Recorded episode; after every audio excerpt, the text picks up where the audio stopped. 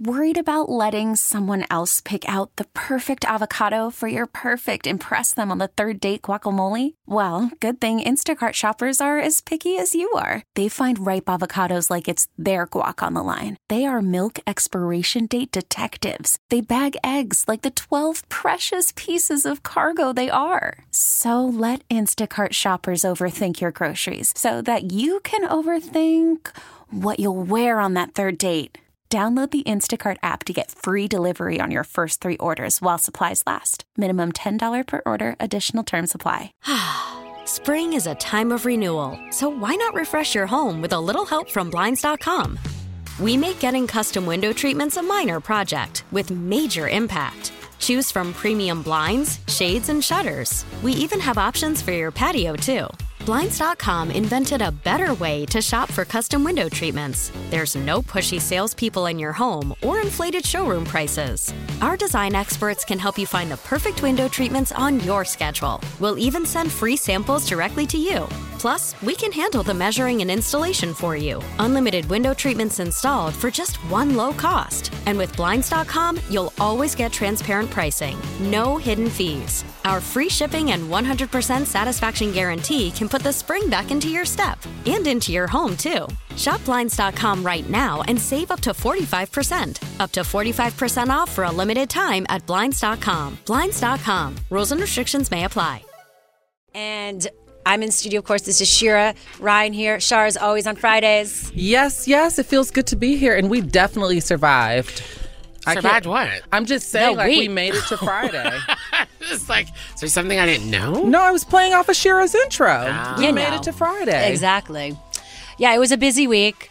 And uh, as I've been talking about, I've been doing my shots. And I thought at this point, actually, because, you know, you hear these horror stories about, you know, egg freezing, fertility stuff, and what happens to your body. Yes. And I just didn't know how my body was going to rea- react. And knock on wood, but I'm feeling pretty good and normal. Like, How long ago did you start? I started on Monday.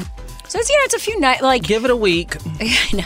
No, because know. I, I mean, know. essentially, this is hormone replacement therapy, Yeah. right?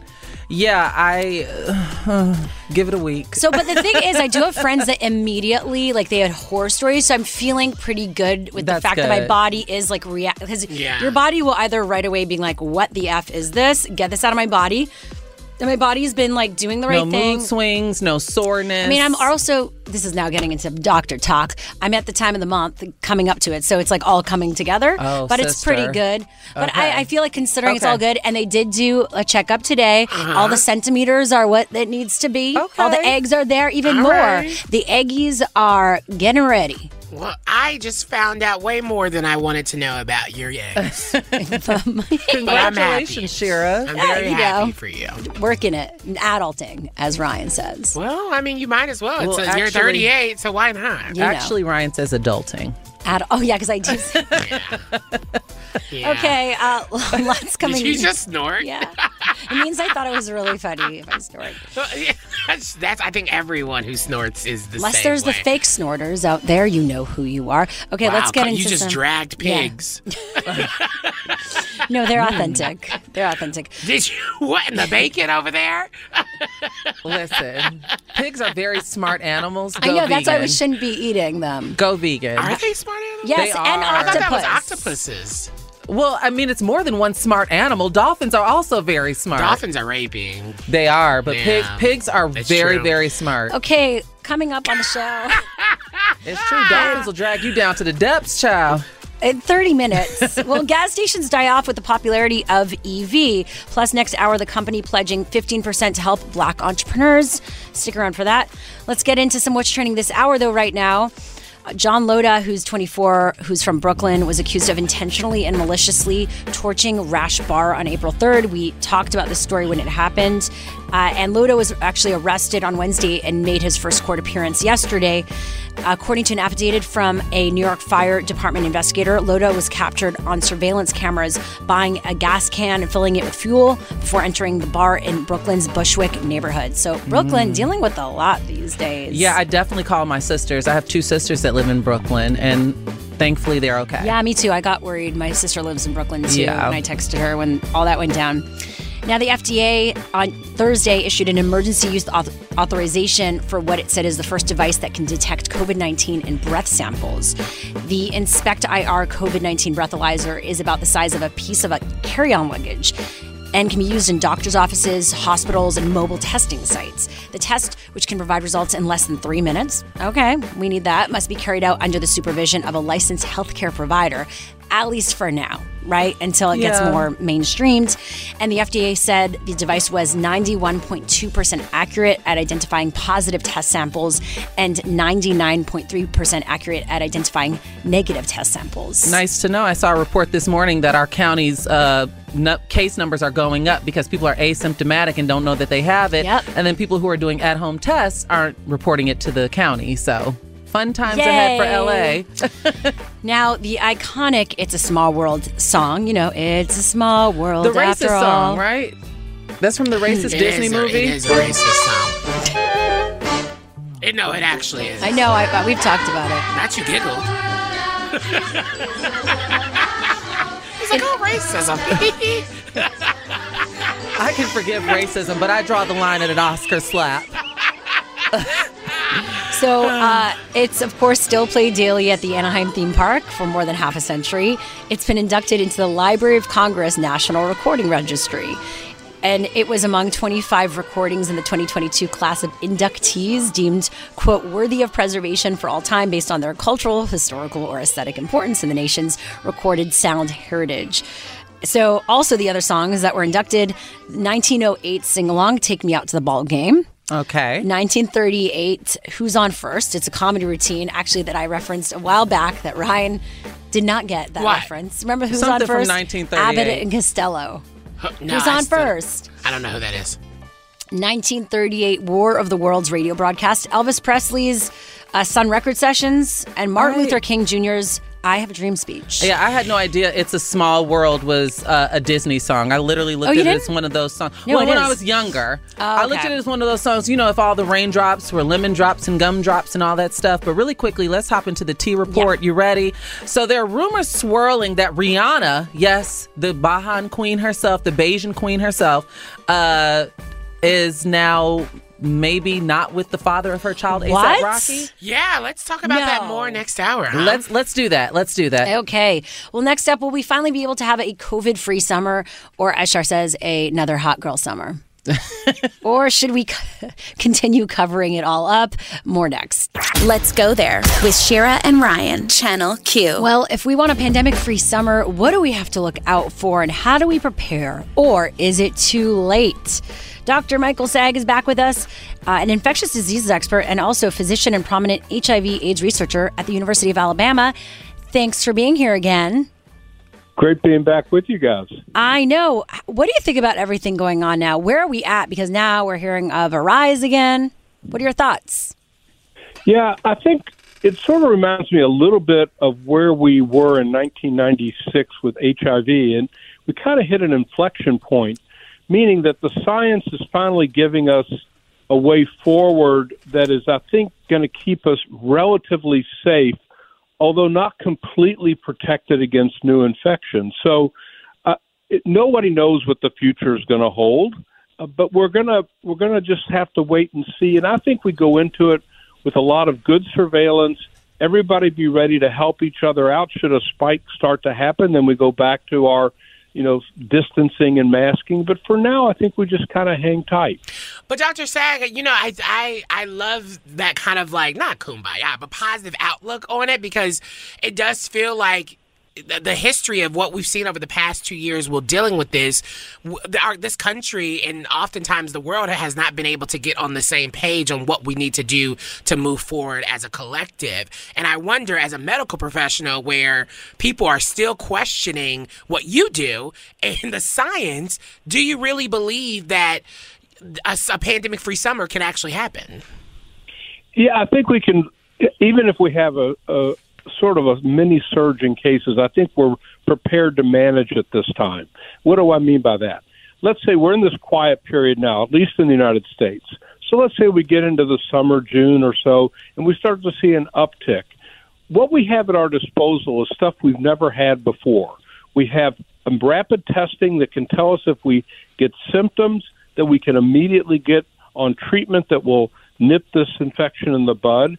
We can communicate with one another about any type of spike in cases or surveillance, believe it or not, of sewage that that keeps uh, us aware if there's going to be a, a pending increase in cases. And when that sort of signal happens, then we just go back to masking in public and we keep our distance for a little while until the storm passes.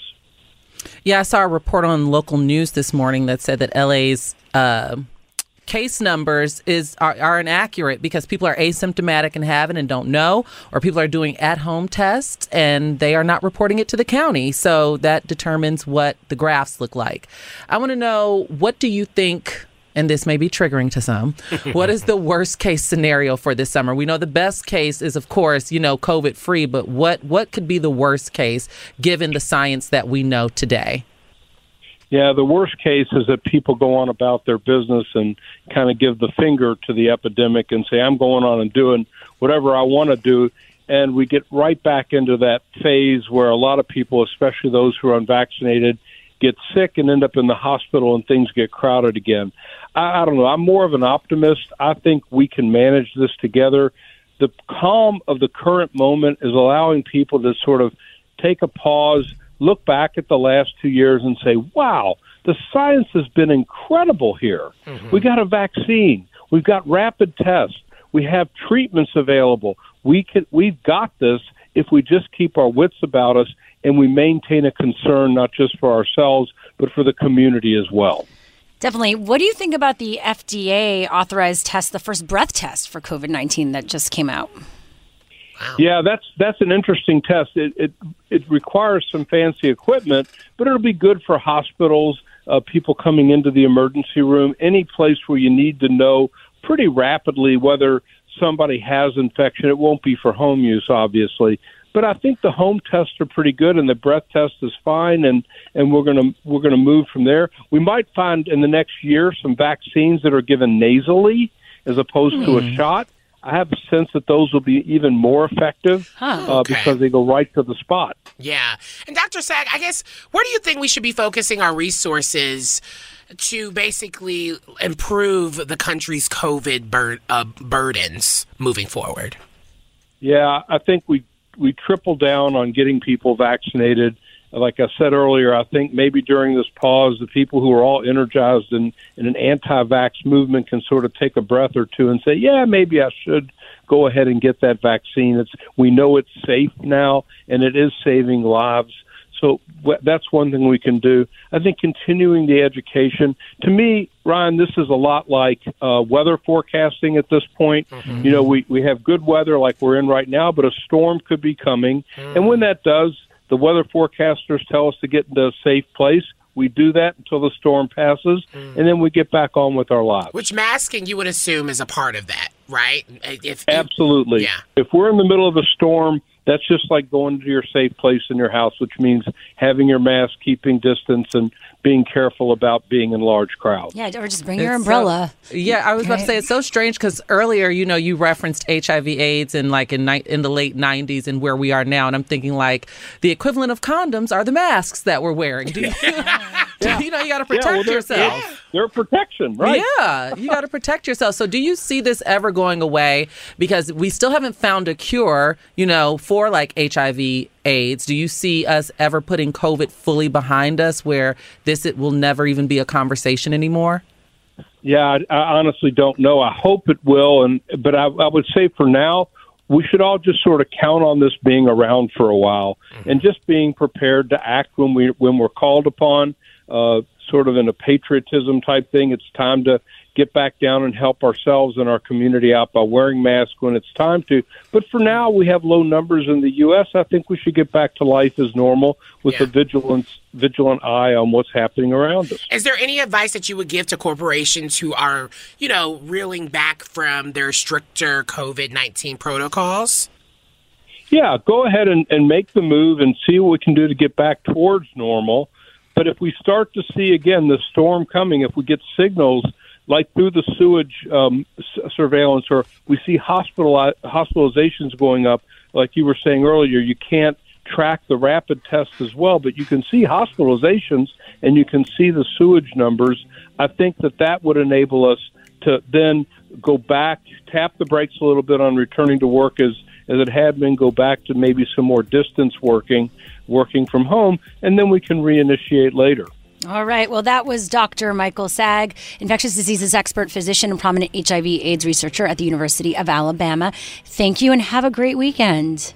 Yeah, you too. Happy holidays to everybody. Oh yes, Thank and you. happy Passover And Easter. and Easter. Yeah. Easter. All right. Uh, now, coming up next, i are gas stations going to die off because it seems like it's all about EVs these days? Next. Let's go there with Shira and Ryan, Channel Q. Our gas station is going to die off? Well, Boston Consulting Group analysts estimate that if EVs do take off, as much as 80% of the fuel re- retail market could be unprofitable by 2035. That actually means that more than 100,000 stations throughout the country would be at risk of going out of business. That's a lot of jobs. yes, it is. And joining us right now is Rebecca Heilweil from Vox and Recode. Thanks for joining us. Thanks for having me. Okay, so would gas stations, uh, you know, die off in this case, and how would they shift for EVs? So that's really the question. Uh, obviously, gas stations are, some of them are at least in ideal locations for really fast EV charging. But the question is whether they can shift from a model that's just based on gas to one that's based on gas and EVs, and then eventually just EVs. So uh, they basically have a choice.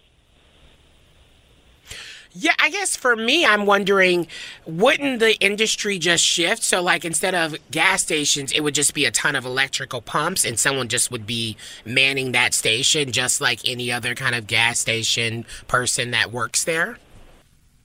So the challenge is that the reason you don't get fuel at your house is because you know there's these giant gas tanks that need to be monitored very closely. Um, the ga- the fuel companies, oil companies need somewhere to drop it off, so that's how gas stations sort of came about. But the challenge here is that if you could charge your EV at home just like you would your laptop or your phone, your reason for going to the gas station, you know, you just wouldn't go so often, uh, especially since it takes just, you know, a couple hours to overnight to charge uh, your car back up again. You're going to have all the range you need to go about your day to day activities. So even if the uh, gas stations do transfer to EV charging, the challenge is like, why would you ever go to the gas station uh, with that if you could do the same thing at home on most days? Well, So- yeah, I was going to just say just because I ha- I do. Oh, you have a hybrid too. You um, I can't actually charge at home, so the only time I charge is at work or then. Yeah, most be- people can't yeah. charge at home. Yeah. I wanted to know what does this m- l- mean moving forward? Like, if eventually everything's going to be electric, what does that mean for people who can't afford electric cars? Because there will still be some gas cars on the road. Yeah, it's a really big question. I mean, you know, if this works out probably in the ideal way, uh, a lot of these gas stations would still be able to offer fuel, but there's going to be a kind of mid mid area or like sort of kind of point at which there are a lot of people with newer, more expensive EVs driving around and people who are still using gas powered vehicles. And it's going to be kind of a, a strange adjustment period. Of course, it's sort of incumbent on a lot of these automakers that are mm-hmm. promising to make EVs to make them more affordable. Right now, they're still extremely expensive. Not that many people have them. And it's been one of the reasons why a lot of people have not bought them yet. Yeah, when we're talking about, I guess, all the conversation around climate change and what we're seeing the White House and President Biden really trying to implement, is it actually going to help? Is this change over to EVs really going to impact in the ways that we think it are? I think that at least the Biden administration thinks that it's part of the process.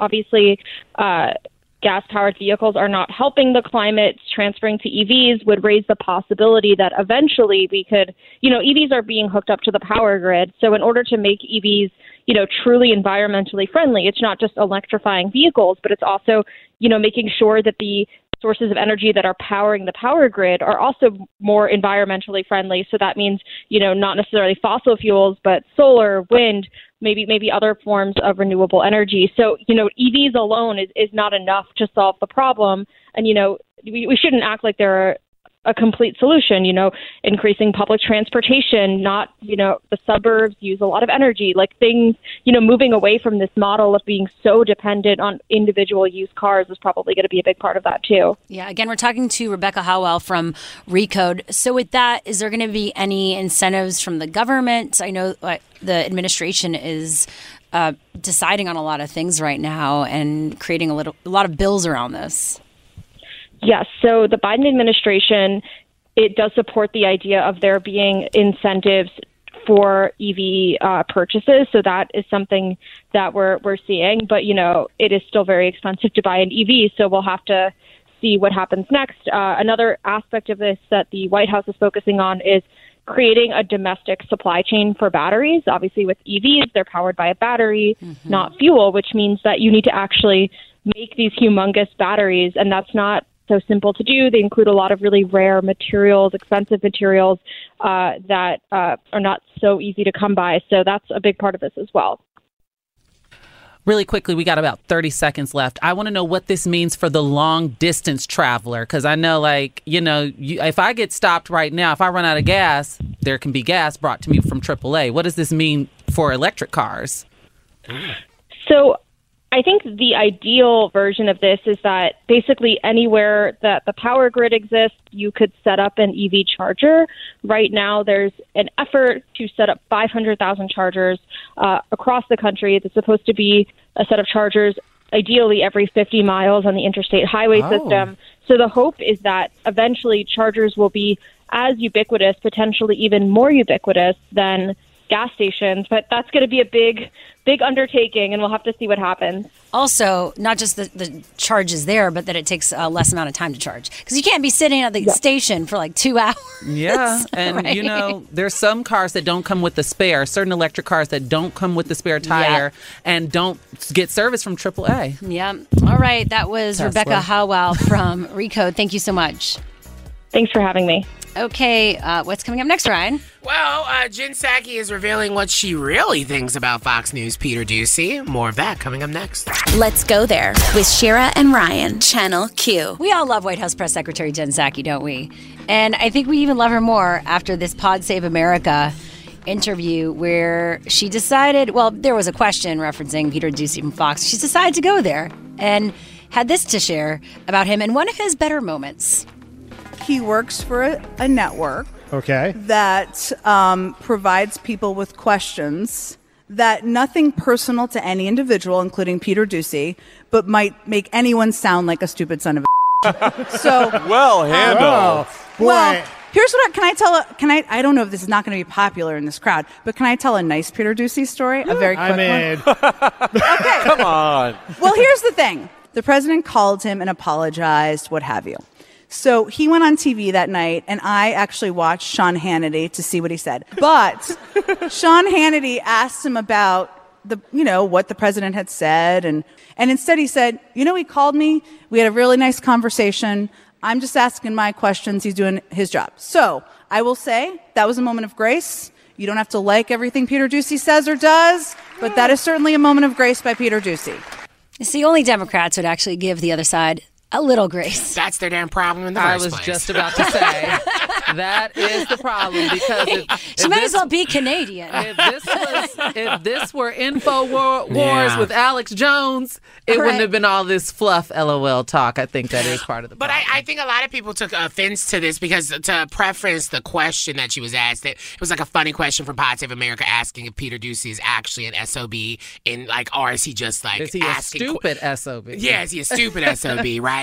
Um, and and I think a lot of people took offense to her in her position of power, going even to a live show like this of a podcast, and I I think they feel like she's not allowed to have a personality. And for me, I'm like. As long as she's not like using her power for negativity or anything like that, or to push like any political agenda. yeah, or push it. Like she's literally, she is someone who is in the spotlight. She is someone who is doing her job. She's been on that podcast before, and I actually really, um, like I admire the fact that she had like a different perspective outside of her work and Mm-hmm. can kind of engage with people. I think that what make that's what makes voters kind of enjoy the administration as a whole instead of just particularly like the like Biden. Fur- furthermore, uh, where was all of the criticism when people from Trump's administration was out prior to them leaving Yeah. and writing books? Yeah. They were everywhere. Oh, yeah. Kellyanne Conway, everybody was everywhere running their mouths during Yeah. Trump administration. So, I mean, I could see where some of the criticism can come in if I'm being honest, but all in all, I don't think that. well, do we think like politicians should just be politicians? Well, she was. She's a press secretary. She's uh, in politics. She's not a politician. Well, and see that's but that's the issue. and They she's doing expect her to be a press. Like this is press, in a way. But also, she's already kind of thrown in the towel. I mean, she did announce that she's basically leaving Yeah, in the next year, and she's going At to some point, MSNBC. yeah. No, the next year, uh, and so. But it's an easy opening to not make fun of her, but to criticize her for something like this, even Oh, though she didn't use it to push anything. And if anything, a moment like this, like, showed that she was actually being nice to the other side. Anyway, okay. Well, coming up next, what t- Twitter could do to block Elon Musk's buying them out. That and more next on what's trending this hour. Let's go there with Shira and Ryan, Channel Q. Okay, we're back. It's Shira. Hi, it's Ryan. Yeah, and who else in the studio? Hi, it's Shar. What's up? We're having fun here on this Friday show. Hope you're enjoying I did just uh, that music here on Channel Q. I literally just uh, came up with a great idea to make sure to do things that I want her to do.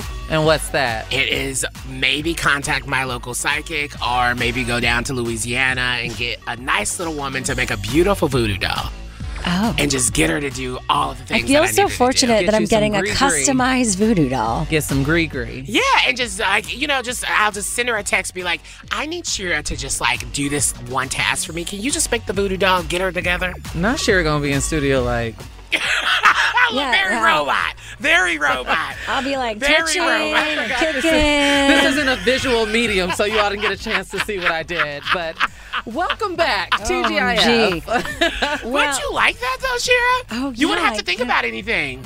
Oh no! It was just. I wonder if it would actually help me or actually probably hurt me. She, uh, she's serious on Good Friday. She's oh my serious. god. And it's Passover. It's Good Friday. It's all all good things. You know what? A lot of people aren't working today. Actually, Yeah, my mom asked Did if I you was know off, that? and I'm well, like, because today's Good Friday. yeah, but we don't have those days off. I, was- I had to explain to her, I'm like, the industry that I'm in, we don't recognize No, that. yeah. That's not a real holiday for us. She was like, actually, it's a very sacred holiday. I'm like, yeah, I get it, but it's not a real holiday for us. You know, we live in a Judeo-Christian nation, so yeah, there's a lot of you know. I think we should be Come with celebrating every single holiday out I there. did want to do a segment today about how to wish someone a happy Passover. Time.com actually wrote a really funny article about it. Okay. Ooh, we tell may- me. but we should do it later on. Yeah. Well, anyway. But I mean, we don't have Tell it. me off air so I can get to text. yeah, I would like to know too. All right. Um, an actress is heading to rehab after being kicked off set and a divorce. Uh, that's in the T report in a moment. Plus, we've got Shar Says So. What's you bringing us today? We are talking the nuances of some problematic behavior that often goes down amongst our peers. You might have been the victim to it. Does it you might involve a have even- voodoo doll? No. That's not problematic. It actually is a beautiful thing. It's a ritual thing. It's actually a sacred actually ritual. a religion. It's a religion. It's actually, it's what actually, they do. Good Friday is all about And getting it's your mixed voodoo with- dolls. It's actually a, a me. sacred religion. It's mixed with Catholicism. It's just the Western world has demonized it because it's an African religion. Oh, so it's actually Wow. You know, special. wow. It's actually a gift. Yeah. Are you blessing me? Yeah, Oh, Karen. okay. All right, never mind. Plus, the company pledging to give 15% to black businesses. That's in 30 minutes. Oh. Yeah. Let's get into some what's trending this hour, though, right now. Twitter's board of directors has issued a new shareholder rights plan to block Elon Musk's proposed buyout offer. It's a major setback to the billionaire's efforts to take full financial control of the company. The plan was adopted following an unsolicited, non binding proposal to acquire Twitter. The company's board of directors noted that in a press release announcing the change. And um, this move is actually known in, in the finance world as a poison pill. It blocks hostile takeovers by giving certain shareholders the right to purchase more stock if an outsider attempts to seize control. It's so wild that it's called a poison. I know. It's like, be a little less obvious, maybe. I mean, sometimes you need to be on the nose Right? for these things. You're like, Elon Musk, It's a poison I don't You're trust poison. him. He, he honestly reminds me of a villain from Batman. Yeah, he's Lex Luthor. I do not trust him at all. Uh, yeah. Meanwhile, on Twitter, uh, people are saying, "In a world full of Elons, be uh, Mark," and that's because Dallas Mar- Mavericks owner Mark Cuban chimed in on Elon Musk's attempt to purchase Twitter for th- forty-three billion dollars, saying that he thinks the Tesla CEO is effing with the SEC, and that Twitter will do everything in their power not to sell. Now, see, when you said Mark, my my mind went to Mark Zuckerberg. I was about to say, Oh, I no, know he ain't talking. Yeah, yeah. Now, uh, White House Press Secretary Jen Psaki, relating to actually the clip we played on Pod Save America right before this, uh, she said that President Biden's use of executive action to cancel some federal student loan debt is still on the table and that a decision could be made in the coming months. How about that? And so she was, you know, she said that after being pressed about past comments by White House Chief of Staff Ron Klain. That was what's trending this hour. What's happening in entertainment news? So I'm seeing conflicting reports, but uh, Thandie Newton, it, we, what we know for sure is she will not be in Magic Mike 3. Um, she is headed to rehab after she dramatically exited the set for acting bizarrely um, after a breakdown. I didn't know her marriage was collapsing. Now, what I initially read yesterday is that she and Channing Tatum got into a heated argument about the Oscar slap. But according to page six, the Westworld star has been in London filming the third installment of the Magic Mike. It's called Last Dance. Uh, and Channing Tatum and other staffers became worried about her health. Her agent ended up flying from LA to try to smooth things over. And I guess it didn't work. Multiple sources say that Newton had been battling emotional and family problems from separating from her, from her husband of 24 years, with, and she has three children with him. Um, I guess you know sending sending Thandie the best of energy right now. She's had a rough year so far. You know the whole backlash on Twitter, and now this. And like I said, there's there's conflicting reports, but she's now out of Magic Mike three. I forgot who they said who's going to replace her. But Salma Hayek. Salma. Oh, no way. All right. That's the tier report for this hour. Uh, next up, uh, the company pledging 15% to help black entrepreneurs. So excited to talk about this story. More next. Let's go there with Shira and Ryan, Channel Q. So there's a new 15% pledge aimed at helping black entrepreneurs generate 1.4 trillion in wealth. And here to share more is Dom Davis, who wrote this for Business Insider. Thanks so much for joining us for this. Uh, when I read this, I just was like really excited to get you on. Yeah, thanks so much for having me. Uh, so tell us who initiated this entire thing. Well, um, the 15% pledge was started by a fashion designer named Aurora James, who in 2020 uh, posted on Instagram asking for retailers to dedicate 15%, uh, or at least 15% of their shelf space to black uh, businesses because black people make up just about 15% of the U.S. population. And from there, I mean, you had, I mean, I think I remember uh, them saying it took 10 days for Sephora to, you know, reach out and say, you know, let's do this. And then all of a sudden you have all these other big names, right? You have like West Elm. Um, you have, uh, I believe Nordstrom, I believe that's the other one. Like you have about 28 um, that have now signed on to this pledge. And um, the organization has revealed that it's helped or in the past two years, they've helped generate 10 billion in revenue for these black companies that these retailers have picked up. Wow, I mean that's pretty incredible. Is I mean you said it's about two years, so this I, this happened in the the the height of the racial awakening that we saw go you know happen in this country. Uh, You know, yes, this is creating revenue, but oftentimes I think uh, the question is: Is it enough? Is it just performative? What are your thoughts around that? Uh, you mean if the pledge is performative? Yeah, like when it comes to like I guess when doing this and and I think we saw a lot of companies jump on corporations. Yeah, we saw a lot of corporations kind of say we're pledging this amount of money just to kind of do that, but is it actually reflective of how we talk about, you know, racism in this country, how we talk about racial equity and inequality in this country? Are we actually doing the work and is this the actual is this the only answer? Um, I mean, well, what's good about the organization is that they are tracking these um, um, businesses, and you know, they have like a mentorship thing. I believe they have like 1,200 businesses uh, that they work with, and then they also have like the 28 organizations who they track and you know make sure that they're really following through on this pledge. Um, I think that they're doing what they can right now. And I mean, it's going to take a long time to fix a lot of the system, uh, systematic inequalities. Um, of everything that's happened, you know, these past centuries. But I definitely think that things are moving in a good direction. I love that there seems to be a focus on black female entrepreneurs. Tell us why. Well, black female entrepreneurs are currently uh, the fastest growing cohort, cohort of entrepreneurs uh, in the nation. And black entrepreneurs in general are the fastest growing group of, you know, new business owners.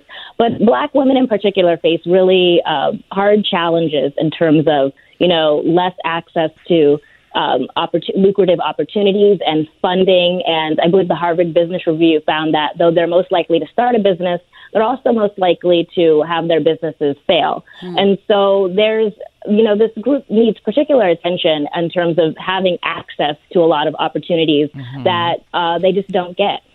Yeah. Yeah, it's so amazing, so important, and I'm sure it's setting the stage for more, uh, you know, more initiatives like this. I mean, how does this then impact the venture capital world as well?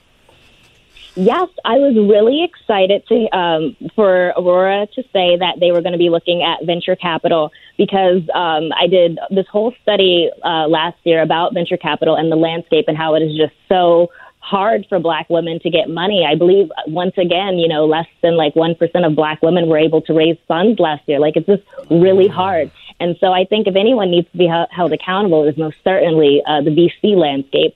So I'm going to be, I'm really interested to see the type of, I guess, criteria and the type of, or the way in which they start holding VCs accountable. And also interesting to see who signs on to the pledge. Um, yeah. I mean, the VC world is it's notoriously a boys' club, so we're going to see what happens.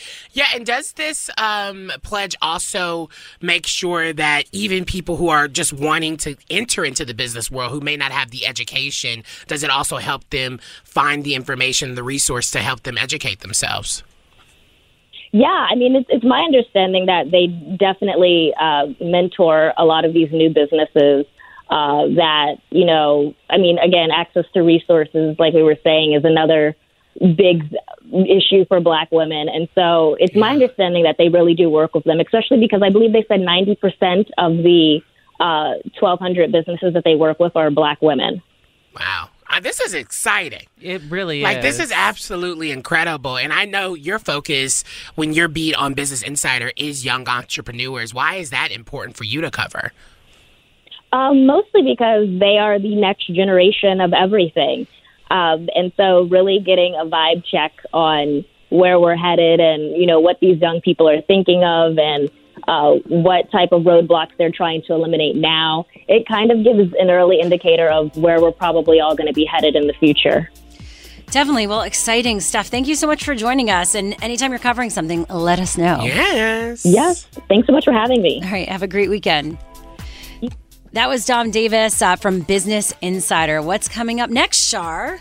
So, we're talking some spicy talk, and it okay. has to do with society. It has to do with intrapersonal relationships mm. and interpersonal relationships, and also just ethics, right versus wrong. That's coming up next in Shar Says So. Let's go there with Shira and Ryan, Channel Q. Internet comedian Drewski found himself at the center of some controversy earlier this week. Now, in a now deleted skit, he posted a video. He always does these skits. I don't know if you all follow him, but he highlighted the ways in which men pressure women to drink. Now, in this video, like I said, it's now been deleted, but you can find it in the depths of Twitter. He, you know, is pouring shots and playing Never Have I Ever and doing obvious things. Like he'll say, Never have I ever kissed a guy, knowing yeah. that he hasn't, but of course the woman would then have to yeah. drink. I wanted to bring this up because I saw a lot of discourse online. And so for Shar Says So, I saw a number of Twitter users. Uh, they were accusing Drewski of downplaying and or glorifying predatory behavior, but others defended his skit saying that he was condemning, not endorsing this type of behavior. I saw it. I thought he was condemning it as well, as he typically does take on social issues. Yeah. And, and that's the root of his comments. Mm. So I know that this is a very cis het centered issue, but in the name of pride, which is coming up in June, I have, you know, you hear typically you hear a lot of stories about predatory behavior within the queer and trans community as well as it yeah. pertains to pressuring people to drink or pressuring people to do drugs. We just saw that Ed Buck just had his mm. formal sentencing of 30 years. So I want to have a conversation around maybe some of the nuances and how you ways people can say no or kind of avoid these situations and also what do you do when you see this behavior how do you call it out and rectify Oh, I thought we were going to talk about like if, if this comedian should get canceled or something. no we're not Yeah, talking he won't be getting canceled Yeah, or like if it was right or wrong. Well, Yeah. I mean, people were like, it was either people got the joke or people Yeah, were like exactly. saying that it was like too far. yeah I, did you think he was making light of it No, I thought he was. I, I, it, I, but- Making a I mean, I statement? don't really watch his comedy, but when I do see it, I thought that was a really interesting way of adding to the conversation and and showing people. I think it rubbed people the wrong way because. It's hard to watch something that may Yeah. have been happened to you in Yeah, hindsight yeah. in ways that, or you may have been the person doing it, and people are That's like, "Well, why are you calling is. these actions out when I don't think it's that big of a deal?" But guess what? You now have to be reflected into your pre- predatorial behavior, and then a victim of that would have to now actually be like, "Wow, maybe that was weird. Maybe So- I didn't understand that." that so was for weird. context most most of drewski's comedy is rooted in some degree of social commentary so Yeah, this is not social so with that, you, there's context to it, and I think that this is something that happens. So comedians do kind of set up those scenarios, including if this is kind of as a uh, a guy his experience with other men, right? so Well, he was calling them out. Well, that's what they said. A lot of the issue was Yeah. the men were up in arms, calling then- for him to be canceled because Oh, wow. the skit was just nothing but a big mirror to them. Yeah, when I saw this, and this isn't giving a pass to anything because it is predatory, it is disgusting. Mm. I thought of undergrad. A lot of I saw a lot of this when I was in college. You know, as far as like everyone getting drunk and the the pressure to get drunk. I saw a lot of guys hovering over certain people get, to in an effort to get them drunk and then they don't look at it as taking advantage of someone and like i said even as it pertains to west hollywood i've seen plenty of examples of like i said this same thing yeah, it's so it's not exclusive to men and women No. yeah, it's no. a cultural thing that I feel like it, no matter how many conversations we have about what consent is, it seems like there are still some people who are rooted in, oh, partying, this is just a part of my personality, and I'm not meaning to go this far to get Mm-hmm. everyone drunk to possibly now blur the lines of understanding. Like I was just I was just at an event that I was hosting at the Abbey, and I walking up there on the on the uh, sidewalk now. They have i saw stickers. that i saw that Yeah, they have the cons- they have uh, little, really big stickers on the on the sidewalk that say consent is not. You know, consent is like yes, and consent like no means no. It's like literally Yes. all up and down the sidewalks, reminding people. Guess what? If you are drunk, remember this moment. Yeah. as so you, you are enter con- this facility Yeah. So we've told you and you've seen it, so you I- can't but- blame us. Maybe my thing is, I don't know. think it's an Abbey thing. I think it was just whoever decided to Oh, put yeah. those stickers down Because and just in that area. consent should not be this sticky of a topic but Yeah. we're still talking in in circles around it I also wonder if it's an American thing. Like the, I feel like ever you know, America college is known for getting like wasted, like because of drinking uh, laws, like legal laws here. Well, I will the say- amount of alcoholism, it's just like or al- uh, alcohol abuse in that way. Well, I May Destroy You is a, a great show in the UK. Uh, Michaela. Michaela Coel. Um, yeah, and she wrote this, That and it's show, a UK show, and it talks about you know being roofied at a bar, and you know someone trying to get her really drunk. So to it's now not just take advantage. America. And like they- this is a this is a cultural society Yeah. overall where this is happening, and I mean not just in colleges, this can happen in It your can- adulthood. that's Oh, why I yeah. keep and so it that's that's the that's the issue. For me, like this type of stuff would come up also at conferences or festivals where Yeah. everyone's like outside of their day to day and like, oh, you're not going to go to this thing, or like, let's all just take, sh- you know, Well, how do you call it out? If you notice that someone, in your view, is being intentionally predatory, in what ways do you call that? Like, what do you do? you just stop drinking and then you say, I need to go home. I mean, that's like typically if I feel like someone's just being annoying, I'm like, mm, yeah, but that It- is it's, it's a little past annoying. I'm saying predatory. But I, I also think that speaks to like that speaks to like I understand that that could be like a uh, I don't even know because I don't know if I don't I can't say it's just a gender thing, but I do think women have to be more cognizant. They they have to be aware of uh, like oh this man is like or this person is being predatory. Yeah. and I you know that's why there's like these these videos that go viral on TikTok where the bartender is telling you hey you say these words Yep. and I can make a certain drink Yep. and then I can go call Or my 911 or the boss to help you out of that even, situation. even in certain bars, we've seen online online, like they have in in the women's restroom, like that sign at the back of the door, like if you're in trouble Yeah. or if your date is like a Looney Tune, Yeah. let the bartender know. You know, Yeah. A- Annie's is, is Annie okay? Type thing. Like they know what to do and call the police and things. But like I do that. wish, I do hope that that type of narrative around gender, even though it does happen to more one gender than the other, possibly, uh-huh. I do, I do want that to be kind of stripped away because I do feel like, like we're saying, it, culturally, we see it in queer spaces altogether, Yeah. and we're seeing it in straight spa- spaces. We're seeing it Yeah, in all everywhere. these things. It's not just a gender thing, It's but not. it can be when you're thinking about what we're seeing normally and also the, I- the data when it comes to not believing these people when they're actually speaking up about their experience. This will be my final point before we wrap things up. I have been at game nights that have nothing but gay men there and seen the exact same behavior Mm-hmm. exhibited at game nights where it's been the girls and the boys. Yeah. So it's not really, to echo your point, it's not really a, a, a gender thing. But I also think people don't, like you also mentioned, people don't think that they're doing a quote unquote bad thing Yeah. Yeah. when in fact it is coercion. It Al- is. Also, when you- yeah, you're having fun, but it's also like uh, veiled in their own addiction and substance abuse, and they have like no sense. Some no, for some people, not. I'm not uh, obviously creating excuses for anyone that's abu- abusing anything or other people, but a lot of times, like you see that one person that's just being inappropriate, and unfortunately, they have like they're also uh, probably uh, like an alcohol, uh, like an alcohol ad- addict of some sort. And so it's just like important to realize when you're in that situation who that person is, and either to like step away or not continue to like um, move the situation forward. Anyway, that was good. That was a good Shar says so. Yes, Thanks thank for you, having Shar. that. Just watch out, be aware for yourself and your friends. Well, next up, more about Al Pacino's 28 year old girlfriend, and are we finally ready to accept dating with major age gaps, or is it just still weird? Next. Let's go there with Shira and Ryan, Channel Q. How big of an age gap when dating is too much? So there's news uh, of Al Pacino, who is 81, dating a 28 year old. Come on, House of Gucci. You know, uh, 53 years younger than him. Is that too much? Well, my thing is okay, and maybe this is like, y'all know I'm liberal. Um, I just want to preface. I I wonder because this person, the the the, the woman sh- who's dating him, Yeah. she's dated older guys before. She, dated Mick Jagger.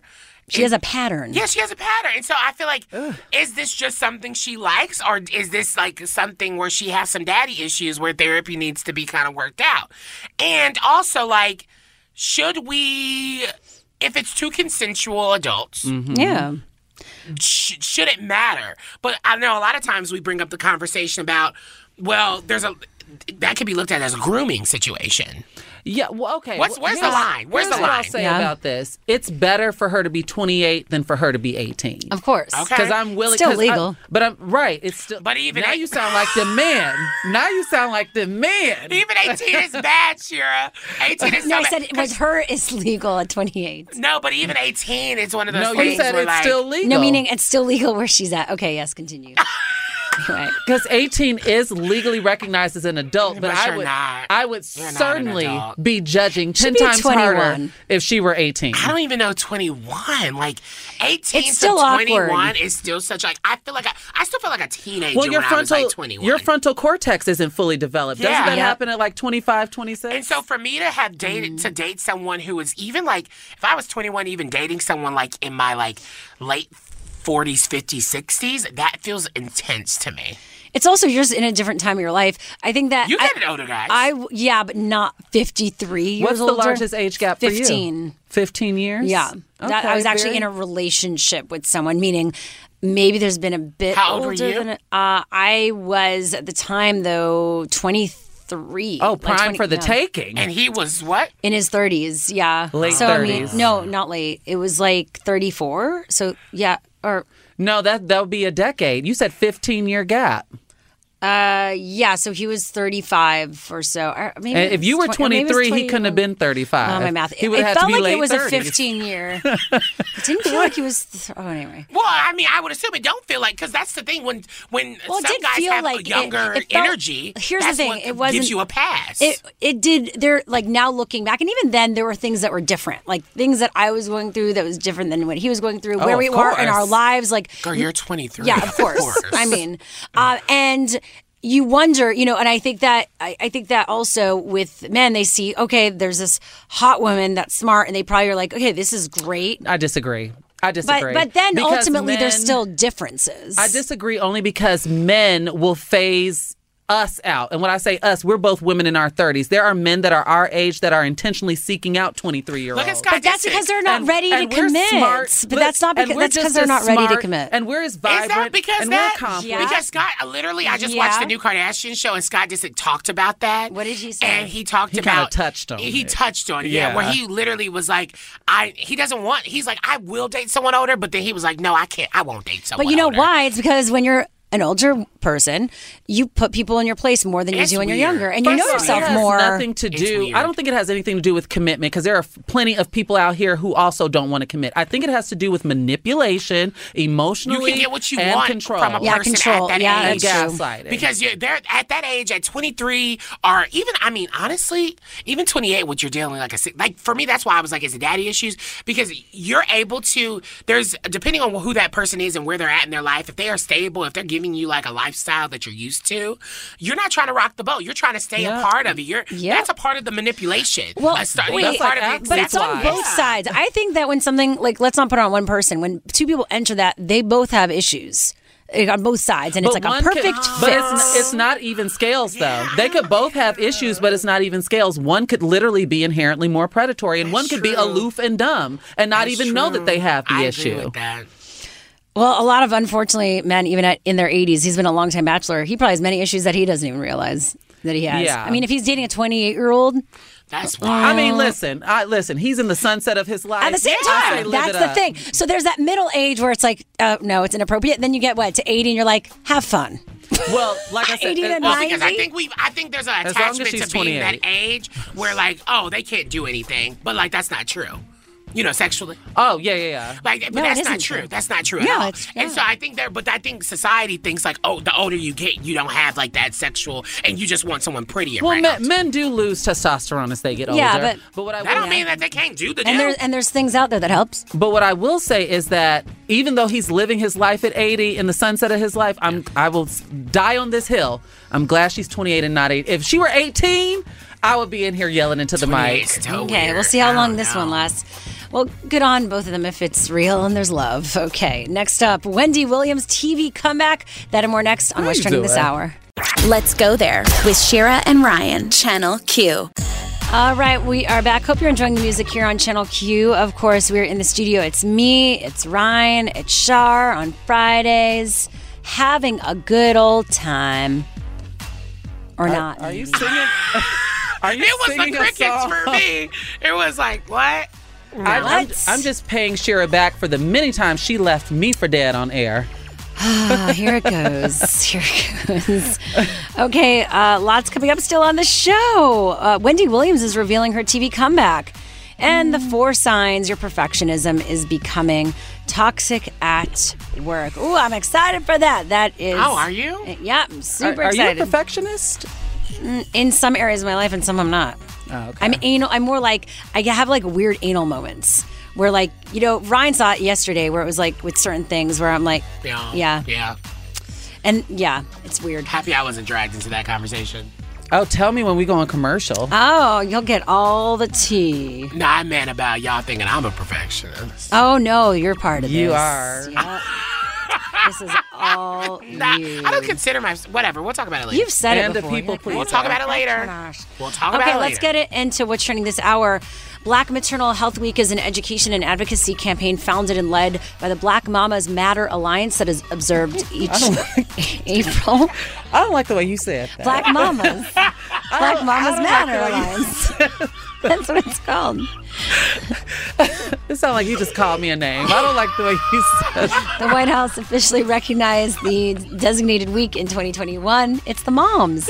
And President Biden issued a proclamation for it this year. I was Deep- not expecting you to do that headline. Well, it's an important headline. VP Harris is, It is. now pushing to make black maternal health a national priority. Thank God. Saying in our nation, we are looking at the fact that more women are facing death because of childbirth than in any other developed nation. You know, GMA actually did a, a, a segment on this. Uh huh. The only critique that I will have, because I know that they obviously their their chief medical uh, Jennifer A- Ashton. Yeah, Yeah. I love her. Me too. But I also wish that there was actually like a black woman there to have and spoken about have. this. They could have had. that. Um, and I've been watching GMA more. Actually, I forgot to tell you that. Yay. Um, but yeah, I, I in but this conversation is so so important, Yeah. and just the layers of what the the the, the just the lack of.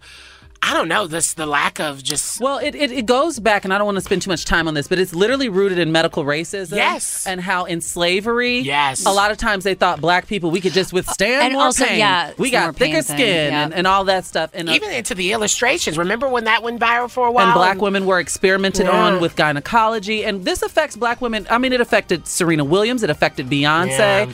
so yeah i'm glad that Today. vp harris is like literally pushing this but what's next So, uh, next up, the FDA is requiring that the company um, cigarettes, any company that sells cigarettes, the, um, add the phrase helps you smoke less when advertising the cigarettes as products that can reduce exposure to nicotine, a decision that has drawn criticism from health advocacy groups. There's a new type of cigarette that helps you smoke less. i was about to say it's why for are they sale this? amid Okay. controversy. So, it's like so it's nicotine free uh, cigarette It's like it's still promote like it's still Isn't the that product. what a vape is? I thought that was marijuana and No, reefer you can do those, but like vapes are just like It's called VLN. Vapes. Ninety-five percent less think nicotine helps you smoke less, but you're still smoking. just go get some gummy bears Just go, you know, work on why you need to smoke so much. Why, you know.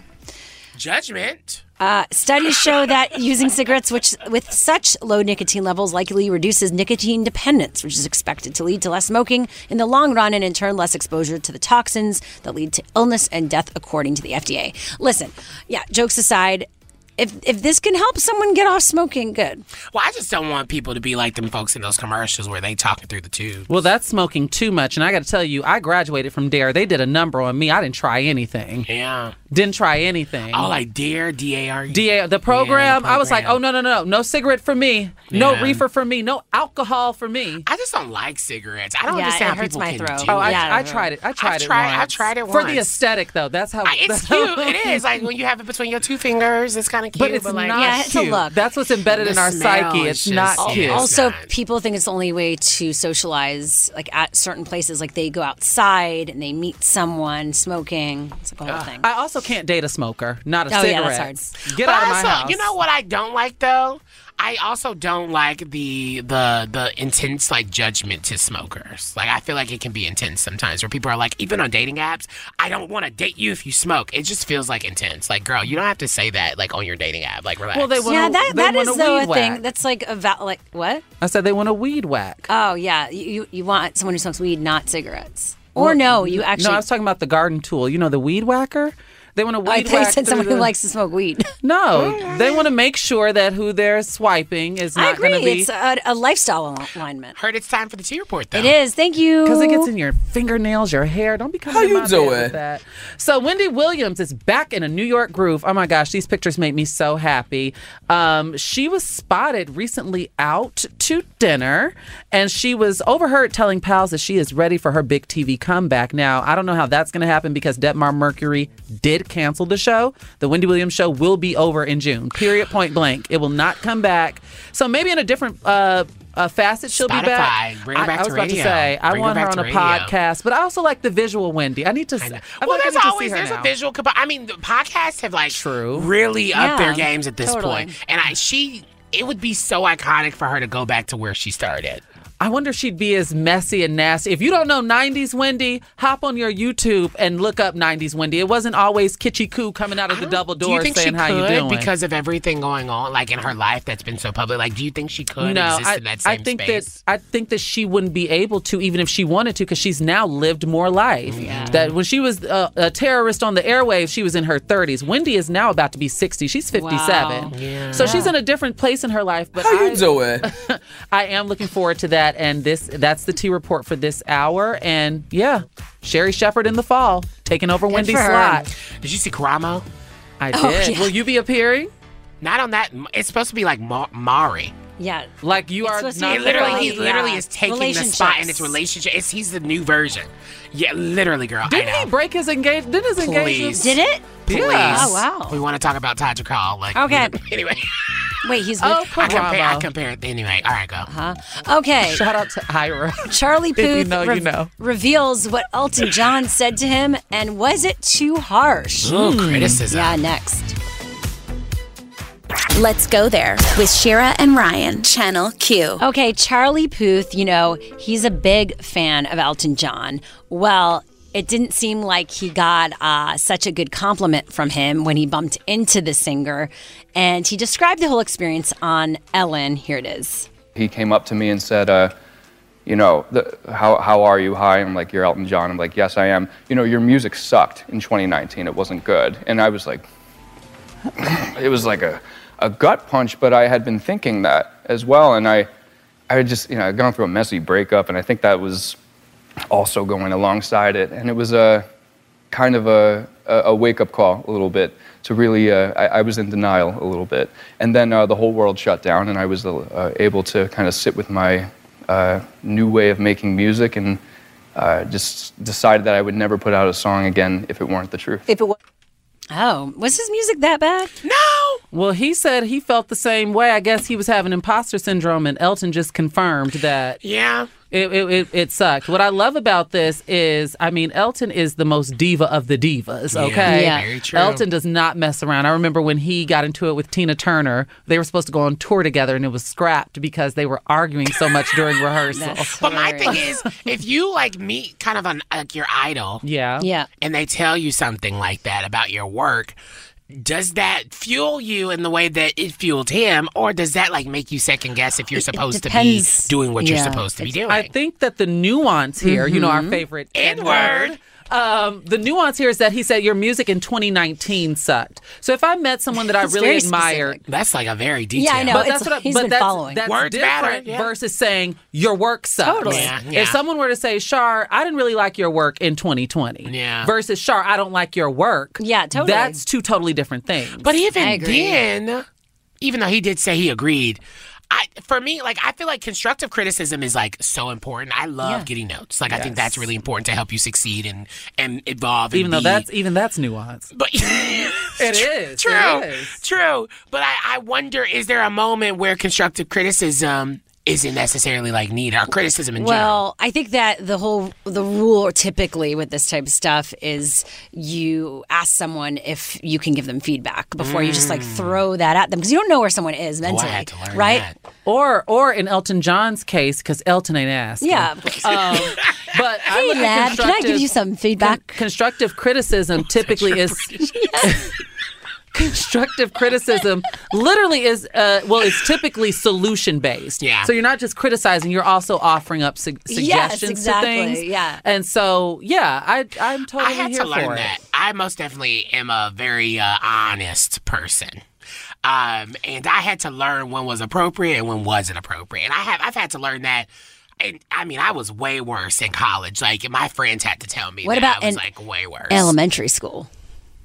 Were you that? you have to learn that there's high a time and a place for everything Yeah. I most definitely did because I felt like I could just if you wanted to know like I was I was known as the uh, like the blunt person, right? But like I think inherently through my the work that I've done on myself and the work that I've learned in uh in like therapy is like there has to be a time and a place. And then also like Were you re- were sometimes people just want you to listen and not offer mm. that. were you rec- Yeah. were you receptive to people being honest and blunt with you or were you just dishing it No, out No, here's the thing. So it depends on who it was. If I'm being quite honest, if it was someone that I didn't feel what actually was genuine or actually meant to me like well in like yeah, our yeah. friendship, our relationship, then it was harder for me to take it from them because I would be on defense. Uh-huh. But if it's someone that is like I would consider like a friend, like a really close friend or a family, like in the ways that you or like Shar like challenge me.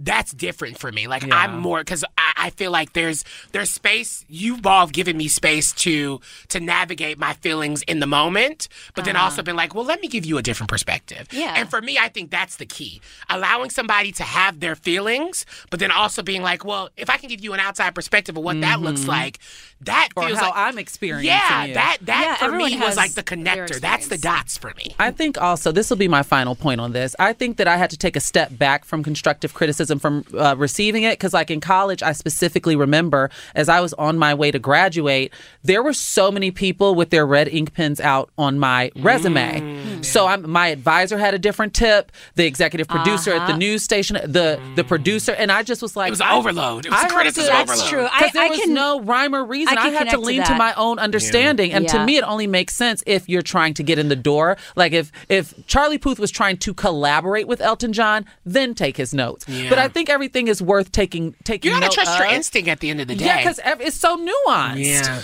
Yeah, and I think that depending on where you're at, you could be that person. I think as a, and I don't know if this is gender specific. As a woman, I feel like I've gotten so used to my whole life just having people without me even asking give me their take. Yeah. And that also gets old, and you almost like lose what you even think about a situation because everyone has something to say. Oh my god, this is also like a big thing that I'm working on currently in therapy is the idea of like you're asking everyone else what they're thinking. Oh, yeah, instead of trusting want. your own And instinct. Yeah, because Yeah, you- yeah. that means you don't find yourself valuable or worthy. totally. And then that- and, and that that is like yeah. that messed me up. Yeah, Which yeah. can be how I found out in therapy, since we're going down this road, Please. how you can gaslight yourself. That Yeah. was revolutionary for me. Wow. Yeah, you could talk yourself out of anything. You gotta learn to trust yourself. Exactly. Yeah. And I think with this though, like I think Elton John probably has a bit of his own ego around this of like, uh, I'm someone, I'm your elder, and I'm Elton John, and I'm Even gonna if he come were in. your peer, Well, yeah, Elton but is like, Elton. but like meaning you meaning, gotta watch like- out for that, Well, 'cause- that's the thing. It's like The for girls will him, sabotage. like you know, I'm sure there's other people, and maybe not at his level that might have know the communication. Say, hey, I, I think you're actually really awesome. Can I just tell you something right now like that might help you as someone who's been around and that would have been different than him and than him just being like hey dude your music So what's so interesting? There's this clip. Uh, Mariah Carey has a new master class, and uh, are you taking her master class No, but she's like, there's a, there's a, uh, was a, she's promoting it right now. Yes. And she did a session where it was a remix of The Roof with her and Brandy. And I found, for me, what clicked, there was a video that went viral of that where she was like coaching Brandy, who you would think are two vocally Bibles in a lot of cases. And, but I thought what was really special about it was Brandy, no matter what or how much success she's achieved, she's willing to be a student. Yes, And I think that's, important. that is so uh, beautiful for me. And I, I think as you you grow and you understand and you evolve, it's like you have to, no matter what type of success you reach, you still have to be willing to be and a student. and in fairness, in fairness, Yeah. That is the Mariah Carey. I mean, yeah, but it's also the Brandy. I'm, but she's not She- on the same it's- level it's- as yeah, MC. See, I don't believe that. MC No, is I up, MC No, it is is up there with her fairy godmother Whitney Houston. True. Brandy would not have looked at herself on the same level of Whitney, so she's not going to look at herself Whitney on the same first? level of, of? Mariah. No, That's true. Mariah. No, yeah, I mean Whit- no Whitney no was wait up- mariah was f- before brandy uh, that's what I'm Yeah, saying, yeah. Shira. That's what I'm saying. Like it's Yeah. it's one of those I get, things. I get that as well, but like, like when Tamron Hall, if when- she got notes from Oprah, Yeah, she's not going to be like, "Oh, well, I'm I'm still the Tamron Hall." But you never know. And if Depending she on how the girls are now, that can be very hard but- to find You to humble yourself in the yourself. Exactly. yeah also. but then exactly and that's someone who's like no matter where you're at stay humble and always learn to be a student as you mentioned and, and good on charlie puth for being honest with himself as well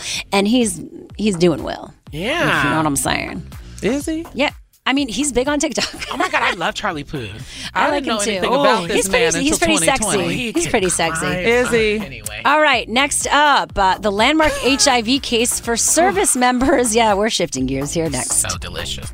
Let's go there with Shira and Ryan, Channel Q. In the midst of all of the anti LGBTQ legislations plaguing the country right now, you might not know there was a major victory for the queer community for service members living with HIV. Well, joining us to break everything down is Kara Ingelhart, senior attorney at Lambda Legal. Thank you so much for joining us. Kara Ingelhart.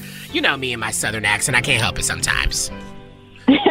Thank you so much for having me. I'm really excited to talk to you about this case. Well, these cases, actually. Well, yeah, thank you so much, Kara. We really are happy to have you here. Can you actually break down why this is such a landmark victory for our community right now? Well, as a first matter, if you're a legal nerd like me, you'll find it exciting that this is the first victory for people living with HIV based on the Equal Protection Clause of the Constitution. Wow. That's uh, that's pretty amazing, and yeah, thank you for um, helping us with you geeking out. that's that's important. But let's go back to how this came to be. Um, the ruling involved two different cases. Yes. So we represent three individual clients and actually one organizational client that sort of represents a lot of people who are similarly situated. There's two cases. The first was filed um, on behalf of our client, Nick Harrison, who's a sergeant in the um, National Guard eh, or the, the, Army Reserves. I'm sorry, and he was seeking um, a promotion. Basically, he was seeking commission from enlisted status to become an officer in the JAG Corps, to become an attorney in the um, in the Army. The Army had actually paid for his law school because he he'd served before, he's deployed before, and he acquired HIV while in service and his HIV status was the reason that his superlative application to become a commissioned officer was denied. Uh, so we filed suit because, interestingly, the U.S. military is not only the largest employer in the U.S., but also in the world, uh, but it's one of the only um, employers not subject to the Americans with Disabilities Act, which years ago was found to protect people living with HIV uh, but they but they uh, were allowed to in practice in the regulations specifically to call out HIV as a um, identity, I guess, or a, a factor of someone that they could discriminate against. So we filed on behalf of Nick, and then um, shortly, just a few months later, the Air Force, for the first time in the history of the HIV epidemic, mm-hmm. began processing for discharge airmen living with HIV. Wow. Our clients were surprised with discharge papers just before Thanksgiving. And so we ran back into court and we sued on their behalf, as well as the organization Modern Military Association of America, to protect all the other service members living with HIV who um, didn't want to be listed in the, the lawsuit necessarily.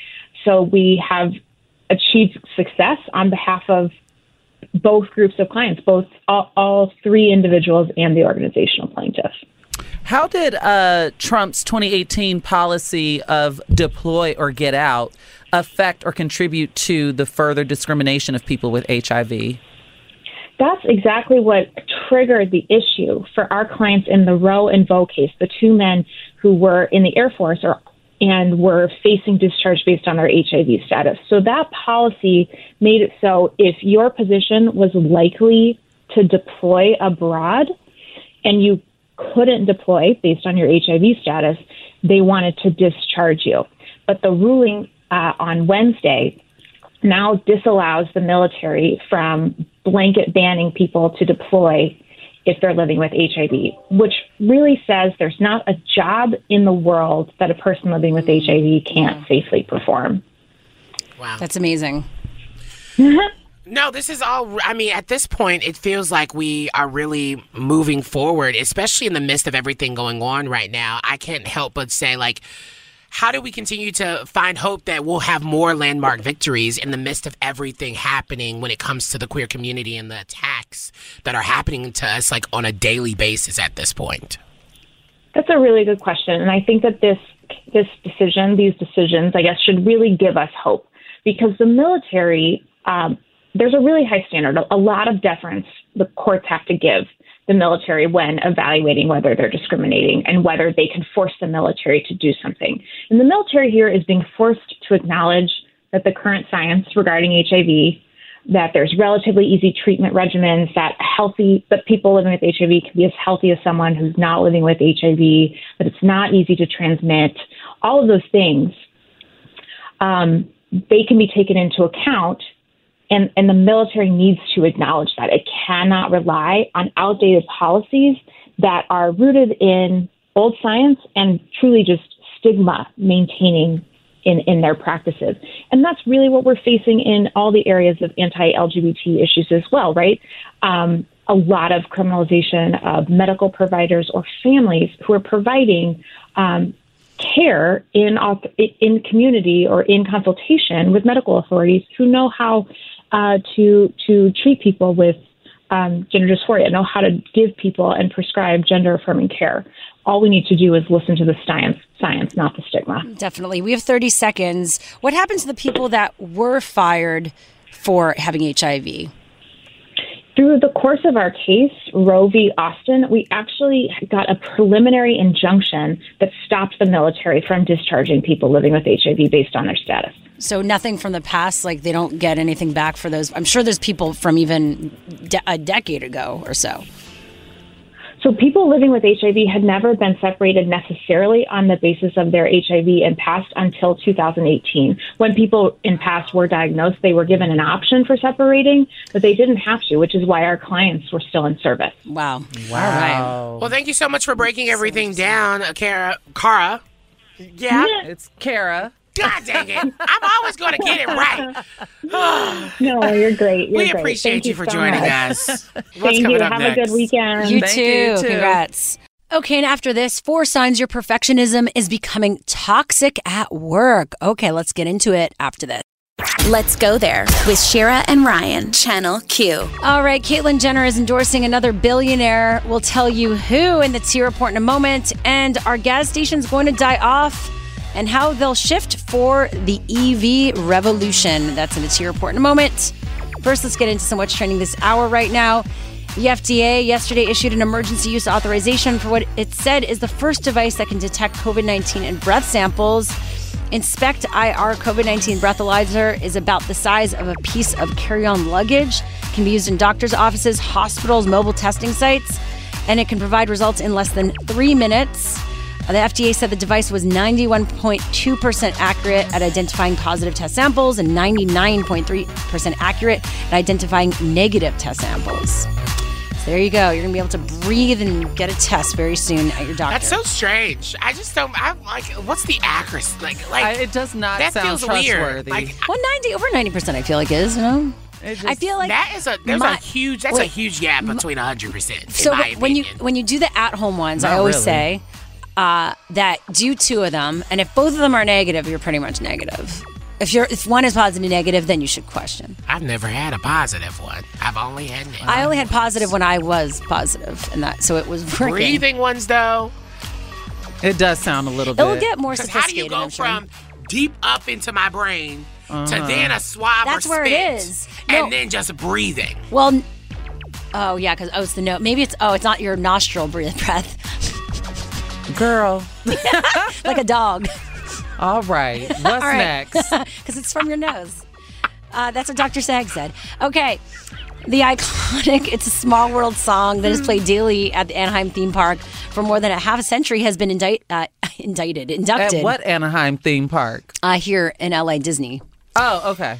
Um, it's being inducted into the Library of Congress National Recording Registry. It was among 25 recordings picked in the 2022 class of inductees deemed worthy of preservation for all time based on their cultural, historical, or aesthetic importance in the nation's recorded sound heritage.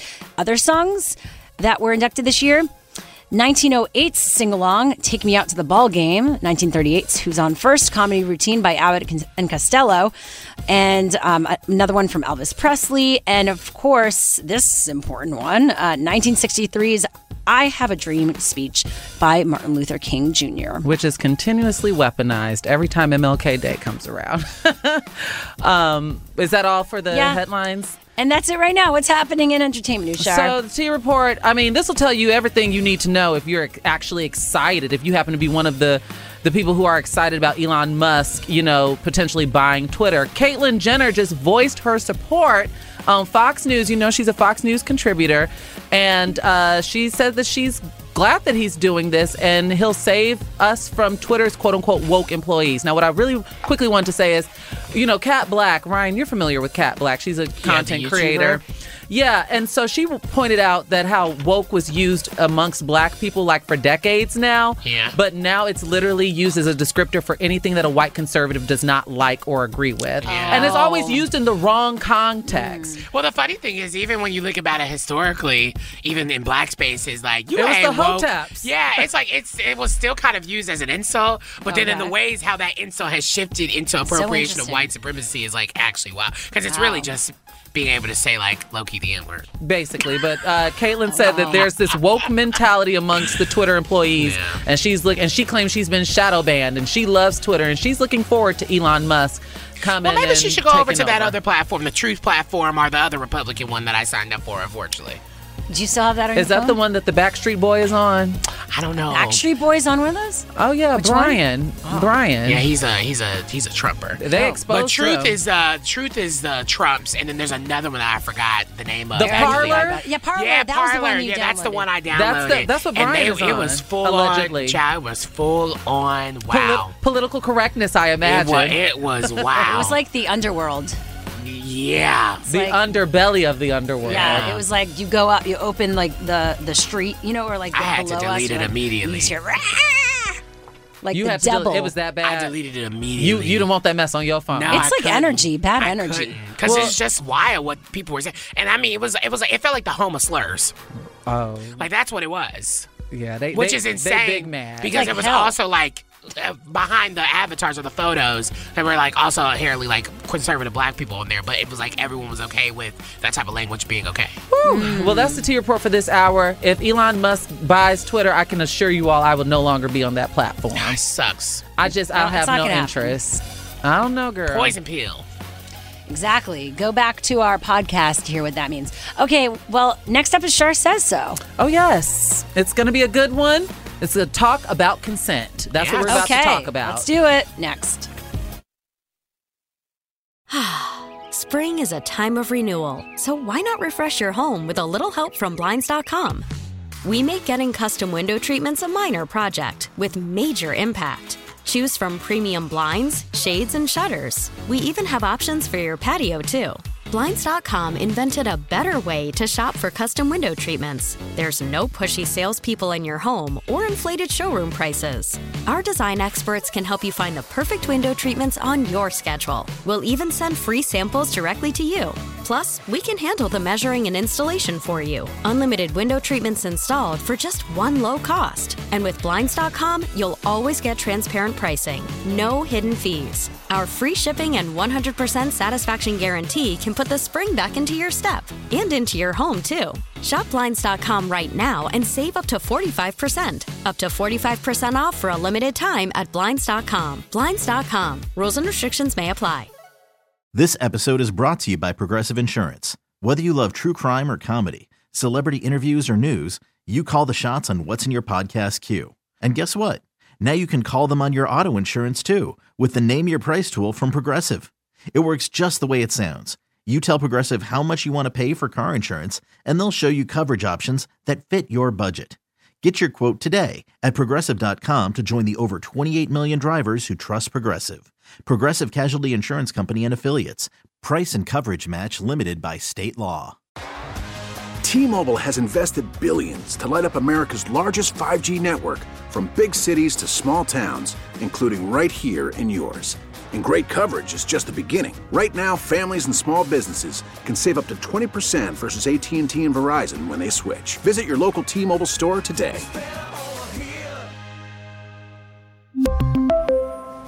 Plan savings with three lines of T Mobile Essentials versus comparable available plans. Plan features and taxes and fees may vary.